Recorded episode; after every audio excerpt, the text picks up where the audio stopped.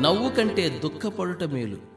ఏలైనగా ఖిన్నమైన ముఖము హృదయమును గుణపరచును.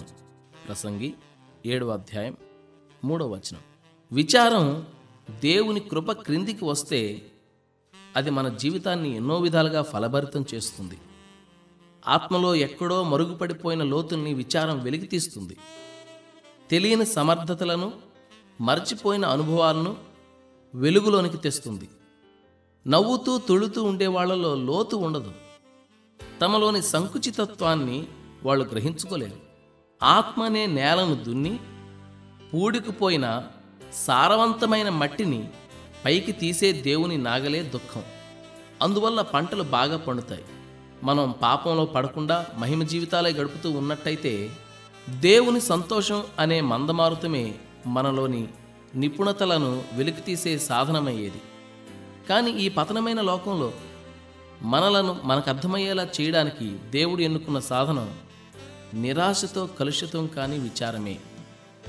విచారంలోనే మనం దీర్ఘంగా లోతుగా ఆలోచిస్తాం. విచారం మనల్ని మెల్లగా తరచి తరచి మన హృదయాలను అభిప్రాయాలను తలపోసుకుంటూ సాగేలా చేస్తుంది. పరలోకపు జీవితంలోని మాధుర్యాలను మనలో పుట్టించేది విచారమే.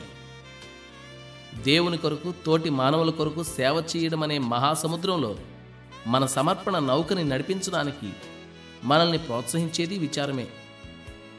ఒక గొప్ప పర్వత శ్రేణి దగ్గర కొందరు సోమర జనం నివసిస్తున్నారు. ఆ పర్వతాల లోయలను దారులను వాళ్ళెప్పుడూ పరిశోధించడానికి పూనుకోలేదు. ఒకరోజు ఆ ప్రాంతాల్లో ఒక పెను తుఫాను వచ్చింది. వాళ్ళున్న ప్రాంతం మునిగిపోయే ప్రమాదం వచ్చేసరికి తప్పనిసరి వాళ్ళంతా పర్వతాల్లోనికి వెళ్ళి నివాస స్థలం కోసం వెదకసాగారు. ఆ గాలివానలోనే వాళ్ళకి ఆ పర్వతాల నిండా మంచి గుహలు పండ్ల చెట్లు నీటి వాగులు మానవ నివాసానికి అన్ని సౌకర్యాలున్న ప్రదేశాలు ఎన్నో కనిపించాయి.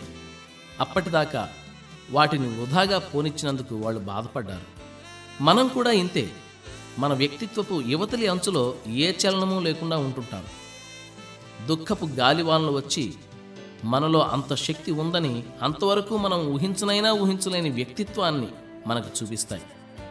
దేవుడు ఒక వ్యక్తిని ముక్కలుగా విరగొడితే గాని ఏ గొప్ప పనికి వాడుకోడు. యాకోబుకున్న అందరు కొడుకుల కంటే యోసేపు ఎక్కువ దుఃఖాన్ని అనుభవించాడు. అది అనేక జనాంగాలకి అన్నదాతగా నిలబెట్టింది. అందుకే పరిశుద్ధాత్మ యాకోబు ద్వారా అతని గురించి ఇలా వచించాడు. యోసేపు ఫలించేడి కొమ్మ. దాని రెమ్మలు గోడ మీదకి ఎక్కి వ్యాపించును. ఆది కాండం నలభై తొమ్మిదవ అధ్యాయం ఇరవై రెండవ వచనం. ఆత్మ విశాలం కావాలంటే దుఃఖం అవసరం. నాగటి చాలు పైకి తెస్తుంది సారవంతమైన సేంద్రియాన్ని. నేర్పింది ఇది నాకో సరికొత్త పాఠాన్ని. ఆకాశం క్రింద పరుచుకున్న అవనీతలం నా జీవితం.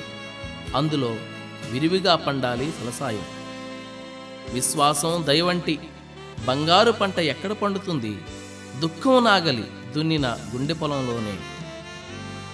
దేవుని కష్టాల బడిలో ప్రతి వ్యక్తి ప్రతి జాతి పాఠాలు నేర్చుకోవాలి. రాత్రి ఎంత బాగుంటుంది? చుక్కలు రాత్రిలే కదా కనిపిస్తాయి? అంటాం. అలాగే దుఃఖం ఎంత మంచిది? దుఃఖంలోనే దేవుని ఆదరణ మనకు దొరికేది అనాలి. వరదలు వచ్చి ఒకతని ఇల్లు అతని జీవనోపాధి సర్వస్వం కొట్టుకుపోయాయి. నీళ్ళన్నీ ఇంకిపోయిన తర్వాత దిగాలుగా నిలబడి చూస్తున్నాడు ఆ వ్యక్తి. అంతలో నేలలో పాతుకుని ఏదో మెరుస్తూ కనిపించింది అతనికి. వరద నీళ్ళు దానిపైన ఉన్న మట్టిని కడిగేశాయి. బంగారంలా ఉందే అంటూ చూశాడు అతడు. బంగారమే! అతన్ని దరిద్రుని చేసిన వరదలే అతన్ని ధనికుని చేశాయి.